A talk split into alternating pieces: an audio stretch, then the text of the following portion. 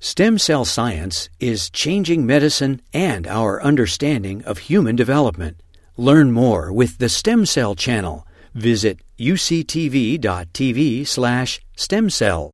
Our speaker today is Marissa Korody from the uh, Institute for Conservation Research of the San Diego Zoo, which is based up at the Wild Animal Park. The genesis for inviting Marissa, other than the sheer interest of the topic, is that David Brenner and I were fortunate to go visit uh, this conservation, or what I would call a molecular conservation effort, up at the Wild Animal Park a few months ago. And there was a discussion about the need to have our folks interact with their folks uh, more regularly because there's a lot for each side to learn about the other. Uh, there's a very unique perspective that comes to species conservation that those of us trying to make organs for medical uses sometimes don't think about, and which I think is nonetheless an extremely important topic. Uh, species conservation is going to become a bigger and bigger issue as we get deeper into this century. And if the folks uh, such as Marissa can figure out how to do this in a systematic way, we may be able to save some species that we otherwise wouldn't be able to, including the northern white rhino, which is the topic for today's uh, talk. Uh, Marissa's background is primarily in evolutionary biology.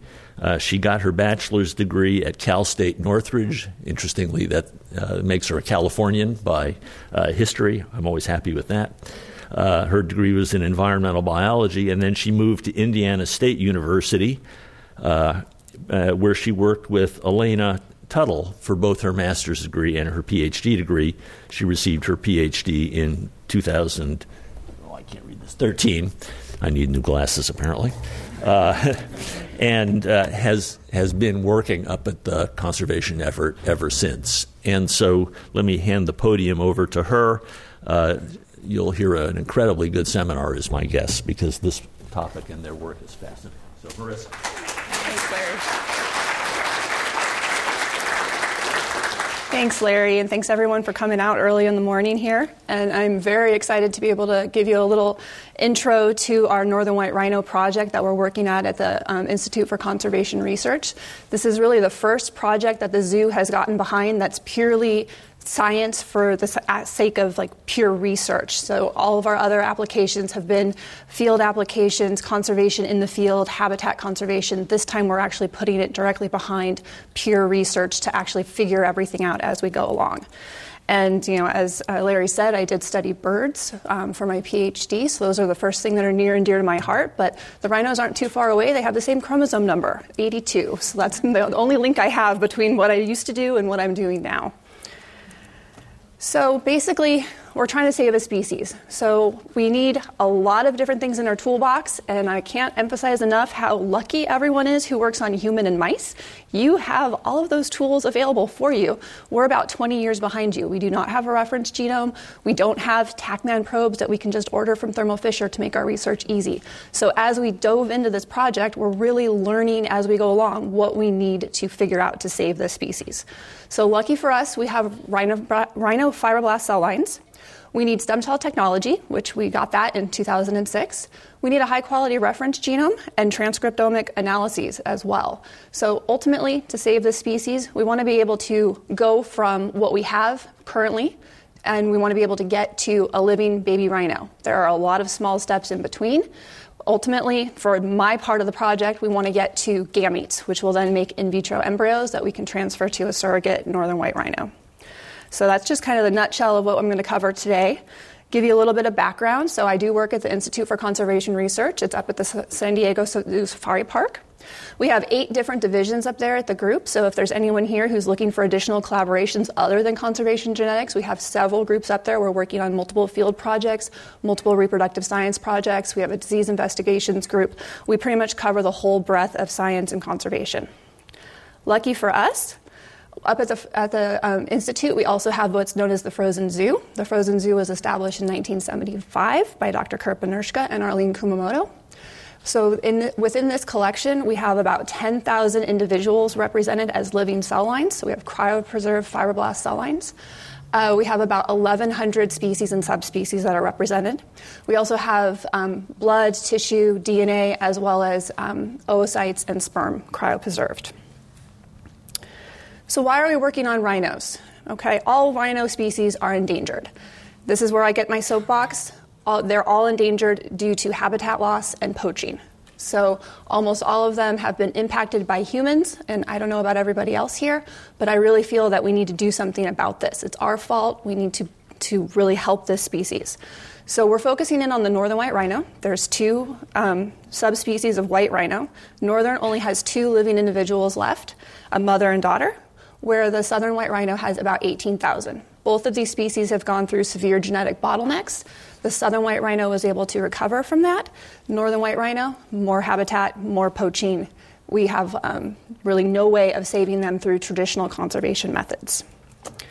So the southern white rhino, uh, as you can tell from the name, is down in the southern part of you know, South Africa, and then the northern white rhino is basically north of the Nile River. So um, they were separated. They're about 80, 40 to 80,000 years diverged, so distinct subspecies, and uh, slightly different areas of like ecological foraging um, type things. Um, so again, they're endangered.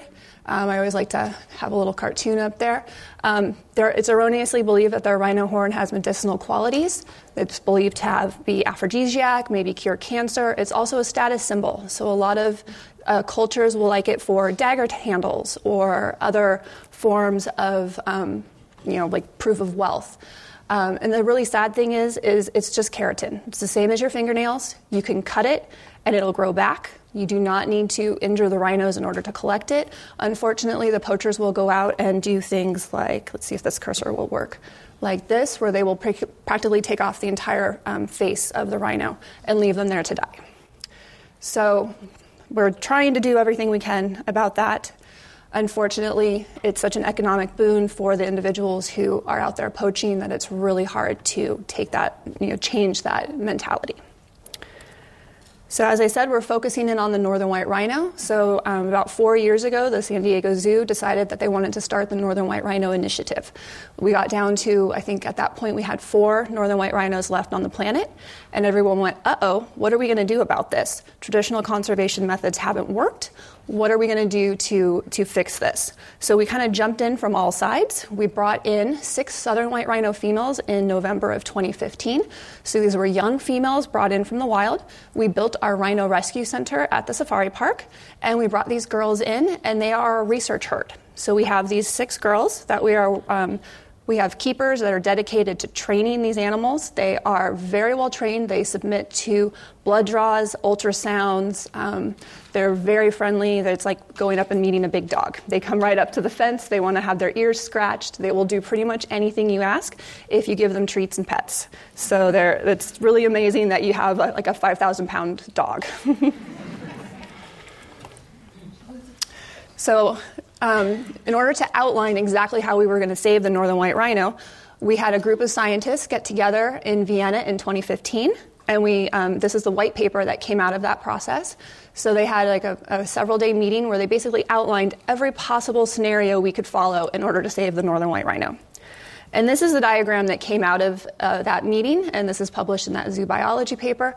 So basically, we have two different methods that we're approaching to save the northern white rhino. We have the natural gamete side, and we have the constructed gamete side. So the natural gamete side, that's our reproductive sciences group. Um, they're working on tracking the reproductive cycle of these females. So, you know, we're diving into this project, but nobody really knows what the reproductive cycle of a rhino is. How, you know, how many times do they ovulate? When do they ovulate? What are their triggers? Nobody knows that. So the reproductive sciences group has been working with these six rhinos. They stand, they do um, ultrasounds twice weekly on these rhinos. They've been able to monitor follicle development, and they've been able to identify timing for induced ovulation, and then identify the exact window when they will um, ovulate. And they've also done artificial insemination within that window. We have our live birth. Uh, Edward was born two months ago, so he was um, born through artificial insemination. We're expecting our next one next month in November. Um, so they've learned a lot about all of rhino reproduction as we're we're stuck in the lab. They're all out there working with the rhinos. Um, but my team is working on the constructed gamete side. So this is what conservation genetics is focusing on. So we have northern white rhino tissue stored in the frozen zoo. So we're going to take those somatic cells, we're going to generate induced pluripotent stem cells, take those to primordial germ cells, hopefully, sperm and egg, do in vitro maturation, and then we'll pass them off to our reproductive sciences group where they'll do embryo um, development and transfer. So we do have a collaboration with uh, engineering group here at UCSD where they're working on an embryo transfer device. So that, um, again, we don't have any of the tools we need to work on a 5,000 pound rhino. You can't do artificial insemination with typical work that you would use for a horse or a cow. Everything needs to be modified for rhino. So we're just basically building everything as we go. So we have, we're lucky enough to have 12 northern white rhino fibroblast cell lines in the frozen zoo. So these cell lines have been collected since 1979. The oldest line that we're working with is Lucy. She was um, collected at her death in 1979. So if we didn't have the foresight of Dr. Benirschke to save these cell lines starting in 1975, we wouldn't be able to do the work that we're doing today.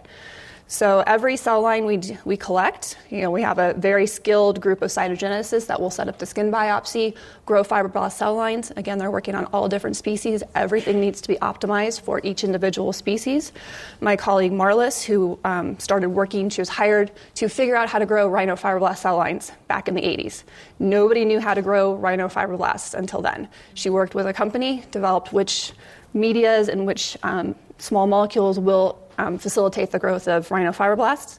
Nobody knew what a rhinokaryotype looked like until then. We did not know how many uh, chromosomes they had. So, again, everything we're building as we go along. So, the first question I get every time you have 12 cell lines is that going to be enough to save a species? We always hear about genetic bottlenecks. You know, are we actually going to be able to do this? So, we have uh, eight unrelated individuals that we have cell lines from, as well as four offspring. We did whole genome sequencing, so Illumina sequencing of these eight individuals and four southern white rhinos. And um, we looked at the genetic variability. And um, one thing I want to point out is that we do have one hybrid cell line that's present in the frozen zoo. So this is a northern white rhino mother and a southern white rhino father. So we have southern white rhinos that we're going to use as surrogates. The fact that these species can hybridize means that we are pretty optimistic that they'll be able to carry an embryo cross species to term. So Okay, so are these 12 cell lines enough? So the first thing we wanted to do is we had a postdoc, Dr. Tate Tunstall, come in and he did a, a um, sliding window SNP analysis of the whole genome sequence of these uh, 12 individuals. So we have four southern white rhinos over here. Um, so I swear there's four dots there. They are very, very similar. So this species went through a bottleneck in the early 1900s. There were about 50 individuals left and probably a couple different family groups, so very mostly related individuals. So we lost a lot of genetic diversity during that bottleneck. Whereas the northern white was a little bit more diverse in the poaching and habitat loss that we had. So we see a lot more genetic diversity that's been captured in the, the cell lines that we have in the frozen zoo. So we're pretty optimistic that that's going to be enough to save the species. But how does that relate? So if you look at this graph here, northern white rhino and southern white rhinos both actually have more genetic diversity than you would see in, in humans. So if we manage the population carefully, we should be able to bring back a stable population of northern white rhinos. We've taken that one step further, and my colleague Dr. Aryn Wilder is looking at genetic load. Okay, so we want to look at the differences in um, the SNPs, whether or not they're synonymous or non synonymous. So she's looked at the number of potentially. So we don't know whether these are actually coding, gene expression, the actual implications of these, but we do know that they are differences. So the northern white rhino does carry more um, genetic load than the southern white rhinos. However, if you look at the graph on the right, the um, the northern whites actually carry fewer of these mutations in homozygous state. So they only have one copy. So again, if we carefully manage these individuals, we should be able to avoid having too much genetic load. And the southern white rhino has come back to a successful 18,000 plus population. We can use their genetic load as a level, a measure, and um, keep our northern white rhino population below that. So okay, we have, we have enough genetic variability, so you know, the next step we're thinking we want to jump in and we want to start making stem cells. However, as we've been going along, we've been learning, we really need a reference genome in order to do some of this work. The closest in, uh, species that has a, a, good quality reference genome is the horse. So the horse is also an odd-toed ungulate, just like northern white rhinos. However, they're about 59 million years diverged. When we try to align any of our sequence data, we only get about 60% data back. So we are jumping off on a tangent and building a northern white rhino uh, reference genome. And I just want to point out that we're kind of throwing the kitchen sink at it. We're going at it with all the different technologies that we can get our hands on. We're trying to really build the highest quality reference genome that we can. And I just want to point out that there's um, two technologies in here Oxford Nanopore Technologies and Bionano Genomics that I think are really useful for those of us in the stem cell field because they have a couple of really special techniques um, and benefits to them. And we also have uh, several different cell lines and tissues that we're going to be using for the genome annotation. So, Oxford nanopore sequencing, we've been focusing on this very heavily for the, about the last three weeks. We've generated about three terabytes of data, I think. Um, so, this is a relatively new technology that instead of basing it on fluorescently tagged nucleotides like you would do for like Illumina sequencing, you're actually reading an electrical, electrical current through a pore. So the benefit of this is that you can go back and reanalyze the data later as they develop new algorithms. So one of these new algorithms is methylation. So you can actually reread your nanopore data and pick out where the methylation locations are within the genome.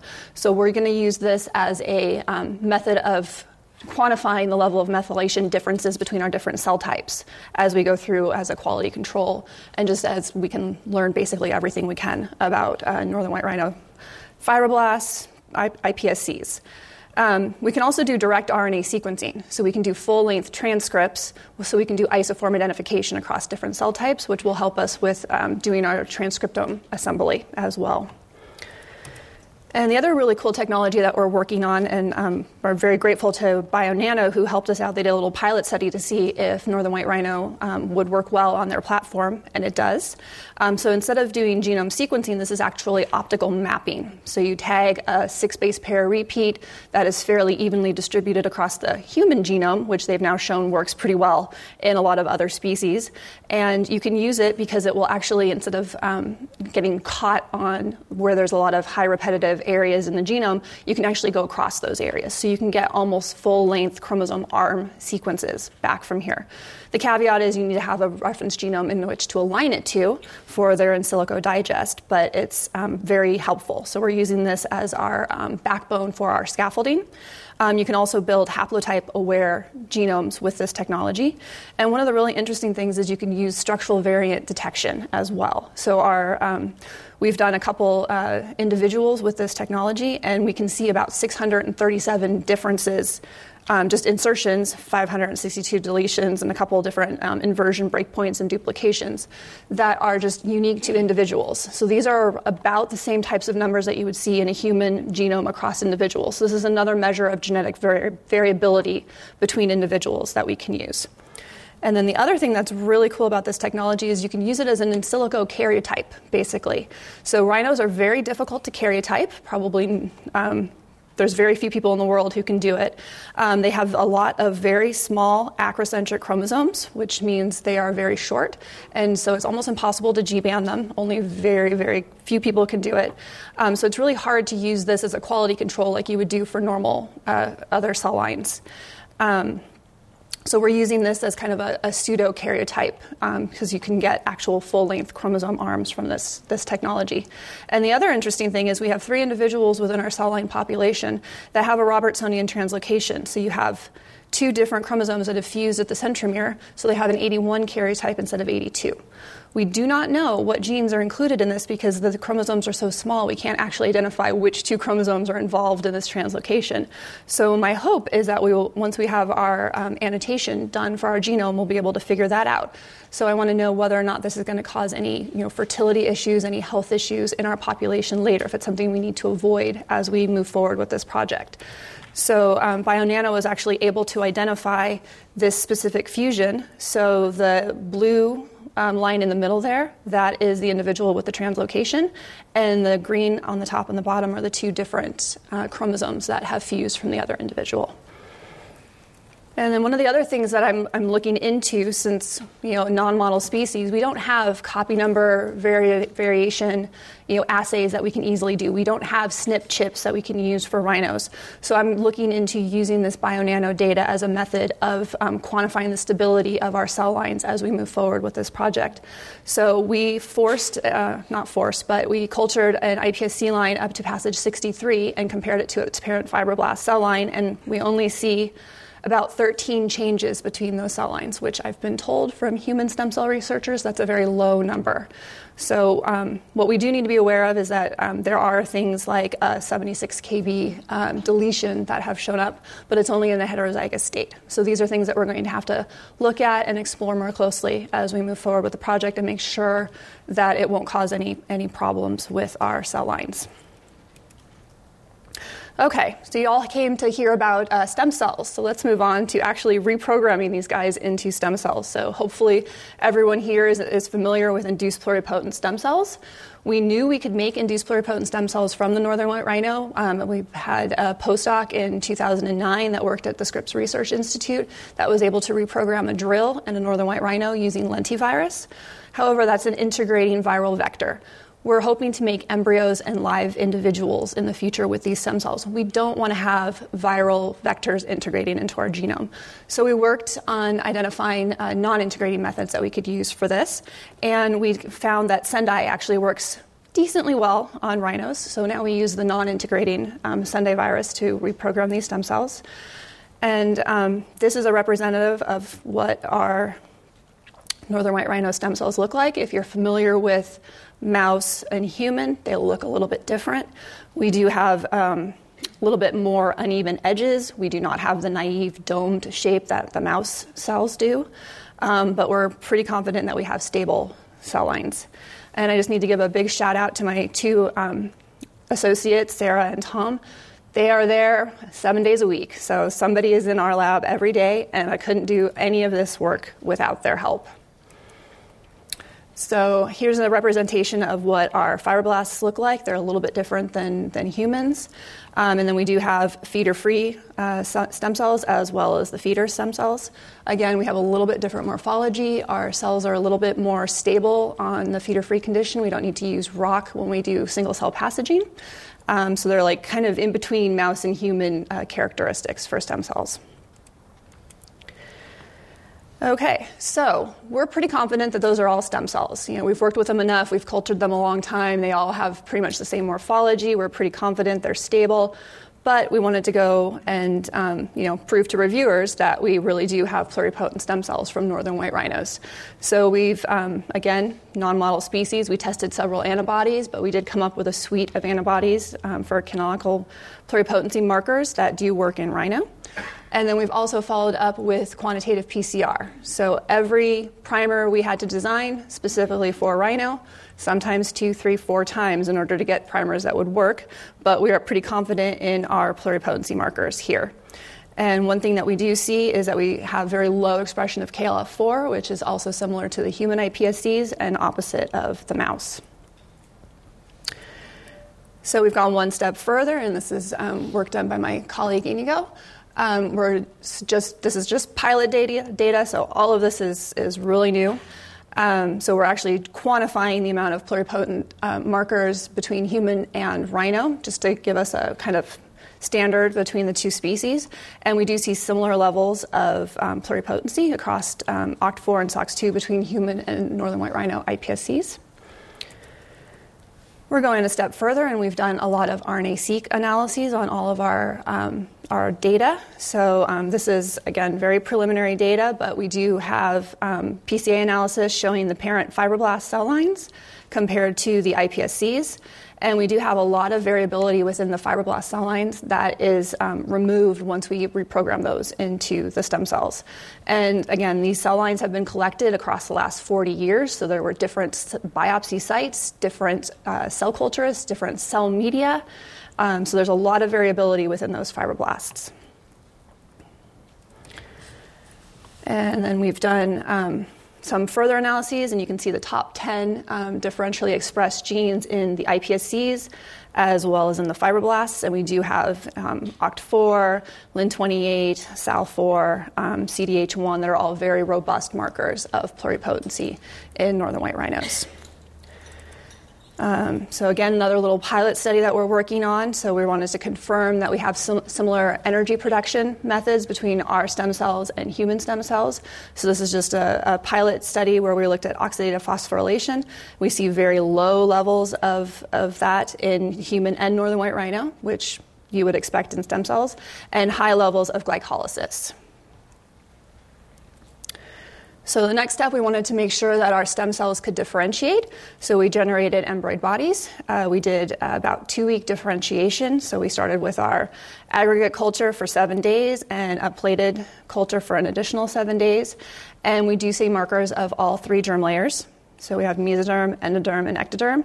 And I get tears every time I mention this. These are um, early neurons from Nola. She was the last northern white rhino that we had living at the safari park. So that is now our favorite picture ever. so again, we uh, generated quantitative PCR um, primers and checked for additional markers of germ layer differentiation. And we also see significant levels of mesoderm, endoderm, and ectoderm. We've taken that one step further, and we were very fortunate to have a um, summer fellow, uh, Ginny Wu, that was a UCSD bioinformatics undergraduate student, and she helped us a lot developing some bioinformatics pipelines, including some unsupervised hierarchical clustering. And so this is just a representation of one of the analyses she ran while she was with us over the summer. We've done some time point differentiations from our embryoid bodies, different um, two, four days in suspension, two, four, and seven days plated. And you can see a change, a, a distinct trend in the, dif- the differentiation across the time point. So, again, we know, don't really know anything about rhino embryo development. We don't know timing. So, the in vitro versus the in vivo, we're really trying to explore the differences in timing and be able to compare that to mouse and human so we have like a reference of what we're, we're looking for. So, we also did a directed cardiac differentiation. So, these are cardio- cardiomyocytes generated from Angalifu. He was the last male northern white rhino that we had living at the safari park. Um, so we do have, again, quantitative PCR and ICC staining, but beating cells in a dish is pretty, pretty definitive. I think that was one of the happiest days in the lab. We pulled everybody out of the hallway as we were um, had, had the first day. You know, it's like, come see what we did. Um, so this was a off-the-shelf kit from Thermo Fisher, human cardiomyocyte differentiation kit. So, yes, it's very exciting to have beating cells in a dish, but what it really proved to us was that some of these developmental pathways are conserved between rhino and human. The fact that this human kit worked exactly according to protocol, almost exactly according to the same timeline as it does in humans, gave us a lot of hope that all of our future experiments would follow at least closely to human, if not exactly. We're hoping exact, but we're not going to be that lucky. Okay, so hopefully I've convinced you that we have um, stable northern white rhino induced pluripotent stem cells. So we've so far been able to generate nine northern white rhinos and two southern white rhinos, so we're using that as controls. Um, so ultimately, we want a baby rhino. So the next step is we want to look into making primordial germ cells. So um, primordial germ cells um, can spontaneously differentiate uh, within the embryoid bodies. So that was our first step we examined those, those EBs to see um, if we could see any sort of signature of primordial germ cells. So on the right, we have our ICC. Um, PDPN is a cell surface marker that is conserved between human and cynomolgus monkey PGCs. So those have been traced in cynomolgus, cynomolgus monkey development. And then SOX17 is one of the first genes that turns on in the human PGC developmental pathway. So we have co localization of just a few cells within these EBs that are du- dual positive for both of these genes. So we're pretty optimistic that these are PGCs. So there's only a few. We would expect about 5% or less of the cells within each EB to be primordial germ cells. That's what they see in humans. Um, so we've also checked a couple other markers. So again, we don't know what markers are going to work with rhino. So we're just kind of doing some preliminary pilot studies to see what we can come up with. And we do see uh, TNAP and CD38 in very, very low expression levels. um, which is also human markers for primordial germ cells. So, you know, very low numbers, but that's again what we would expect. And TNAP actually is very highly expressed, unfortunately, in human or in rhino iPSCs, unlike um, and fibroblasts. So, you know, unlike in humans, where you can use that as a stem cell marker when you're doing reprogramming, we can't do that in rhinos. So, the fact that it's in such a low amount in these EBs actually leads me to believe that it would be a good marker to use for them in rhino. Okay, so we think our cells are capable of making them. We think they're making them spontaneously. The next step was to go in and make sure that we could do it when we want to. We wanted to do a directed PGC differentiation. So there's a few labs out there that are working on this in human and mouse. We've seen them do the entire in vitro um, PGC to oocyte maturation, in vitro fertilization, and transfer to mouse in 2016. So we know it's possible. But how well does that translate to other species? They're only about halfway there in human, and so we're just trying to kind of mix and match those protocols between mouse and human and, and apply it to rhino. So basically, in mice, they believe that the PGCs develop from the epiblast. In humans, they believe it's coming from the incipient mesoderm or primitive streak. Um, they're not really sure. Embryo research in humans is very hard to come by, and in rhinos, it's going to be non existent. So we're just kind of taking a stab. Um, so, what we're working with is protocols from uh, Kyoto University that they start with primed induced pluripotent stem cells and they induce an incipient mesoderm like state, and then they do a primordial germ cell differentiation. So, this is about a 42 hour step for this incipient mesoderm. That can vary depending on your um, cell line, and the, there's a clonal variation as well as potentially a sex difference. Um, so, we need to test all of those in, in our rhino. Lucky for us, the PGC differentiation is highly conserved between mouse and human. So they use the exact same four factors in the mouse protocols as they do in the human protocols. So we're pretty optimistic that those will work for us as, in rhinos as well.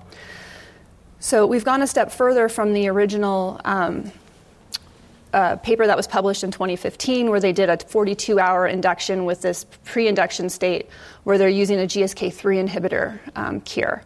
And we're testing two additional protocols where they're substituting in Wnt3a protein or they're actually doing the GSK3 inhibitor and an FGF inhibitor. And so the first thing we did is, again, we don't know timing in vitro for rhinos compared to humans. So we did the, the protocol exactly as published. We did a 42 hour pre induction step and a six day uh, PGC induction step in aggregate cells. And we see uh, across the time points a little bit of a, a, peak at day seven in the, the genes that we're looking for. So, Nanos3 is a definitive PGC marker. Here's SOX17, which is that first gene that's turned on in the human pathway. And we do see markers of um, naive pluripotency and some other ones that we do not see in our um, stem cells to begin with. Um, so the human protocol calls for six days, so we're thinking we might need to expand the, the time frame for the rhinos, but we're still working on this. So again, this is all very new data. So the next thing we tried was um, comparing the three different uh, in pre-induction medias that they um, have published. So we're calling them IML1, 2, and 3. We see a distinct difference in the cell morphology. So this is a 42-hour pre-induction step. So IMEL 1 still looks pretty much like the, the regular induced pluripotent stem cells from the rhino. IMEL2 has a little bit higher growth rate, um, so this one does have the Wnt3a protein added. And then IML3, we see a lot more cell death and a lot more difference in the morphology. However, what's really important is these aggregates that are formed that we do in culture for six days. So this is where the PGCs will be developing. And we see much better um, aggregate formation in the IMEL3. Okay, this is organized chaos. This is hot off the press. We still do not know what it means. So we have three different IMELs as well as three different time points. So the um, original protocol calls for 42 hours, but they suggest that you can go up to 60 hours of that pre induction step for difficult cells to um, induce into PGCs. So we have all three of those on here. So we broke those out, and on IMEL 1, So, and I'm happy to discuss all of this with anybody later because we are still trying to tease all of this apart and see what it what it actually means. Um, we see IML1, the um, time points don't really seem to make a difference. Um, however, we do see some difference in the PGCs that are developed. IML2, we see a, a definite difference in the um, different timing, as well as IML3. And one thing I didn't point out on this one here is that the PGCs and the pre induction step on IML3 all cluster together. So we're not really sure if we're sending them too far down that mesoderm like state and they're not generating PGCs, or maybe we are hitting that exactly and getting a lot of PGCs. Not really sure yet. We also have one more caveat. We have the, the two samples that we're working with are a male and a female, so we do see very different expression levels between the males and the females, and in the reverse order. so we're not really sure if this is just an inter um, individual difference or if this is a sex difference. So we're working on expanding this uh, study to include a few more samples so that we can kind of tease apart what's going on. We are optimistic, however, because again, we're back at the very beginning of all of this work. Um, we do see some of the pa- expression patterns that the um, first papers did in the mouse world. So we're seeing some um, embryonic morphogenesis and um, embryonic development showing up in our PGCs. So it's really hard to tease apart exactly what's going on in these cells because we don't have those good markers to actually sort the cells. So our next step on uh, with all of this will be to generate reporter lines so that we can actually FACS sort these cells and identify um, the PGCs. So, again, back to the genome, we can't really make reporter lines if we can't design guide RNA in order to CRISPR in our reporter lines. So, that's what we're going to be working on next. Okay, um, and so this is just kind of an overview. Hopefully, I've convinced you that we have enough genetic diversity in our frozen zoo in order to save the northern white rhino. We're do, pretty successful in reprogramming those fibroblasts into induced pluripotent stem cells. It's a very um, long and tedious process. We have a lot lower success rate than those working on humans do, um, and it takes about three months for us to get to a stable cell line point. Um, hopefully, I've convinced you that, they, that we've successfully validated these iPSCs. We've used several different methods of quantifying these um, cell lines, and we're pretty confident in all of our, our data. Um, we have our primordial germ cells, we have spontaneously generated ones, and we're also pretty confident that we're generating um, them with the directed differentiation protocol. Um, again, this is going to take a lot more work. There's a lot of very small steps in this process, and it's still we're still at the very beginning of this whole program. And then ultimately, we want to get to gametes. We do not know how we are going to do that yet. They still don't know how to do that in humans. Um, mouse, they do it through a reconstituted ovary where you can do a co culture, you know, in vitro, develop them. Um, we need to figure out how to actually make those support cells in vitro. They use um, embryonic somatic cells from mouse in order to do it in mouse. We will never have embryonic somatic cells from rhino in order to do this. So we need to figure out how to do that in vitro as well as make the primordial germ cells in vitro. So there's still a lot to go. Hopefully, I gave you a little bit of a flavor of everything that we've been tackling. We've been only working on this part of the project for about the last three years. So um, we've made quite a bit of progress in that short amount of time, and we're diving forward with the remainder. Um, and with that, I just need to thank everybody that has been involved in this process. We have a very supportive group at the San Diego Zoo Global, just overall, our development team, and all of the other people that are involved on the project. None of this would be possible without all of the keepers, the reproductive sciences groups. This is really a huge team effort across the entire society. Um, and then all of the cell culturists who did all of the, the wonderful fibroblast banking, and then all of our collaborators that are helping us with the, um, the genome. So that's not something that we are skilled with at the Institute, and so we are really looking for help with any sort of um, assembly and annotation. So thanks for listening.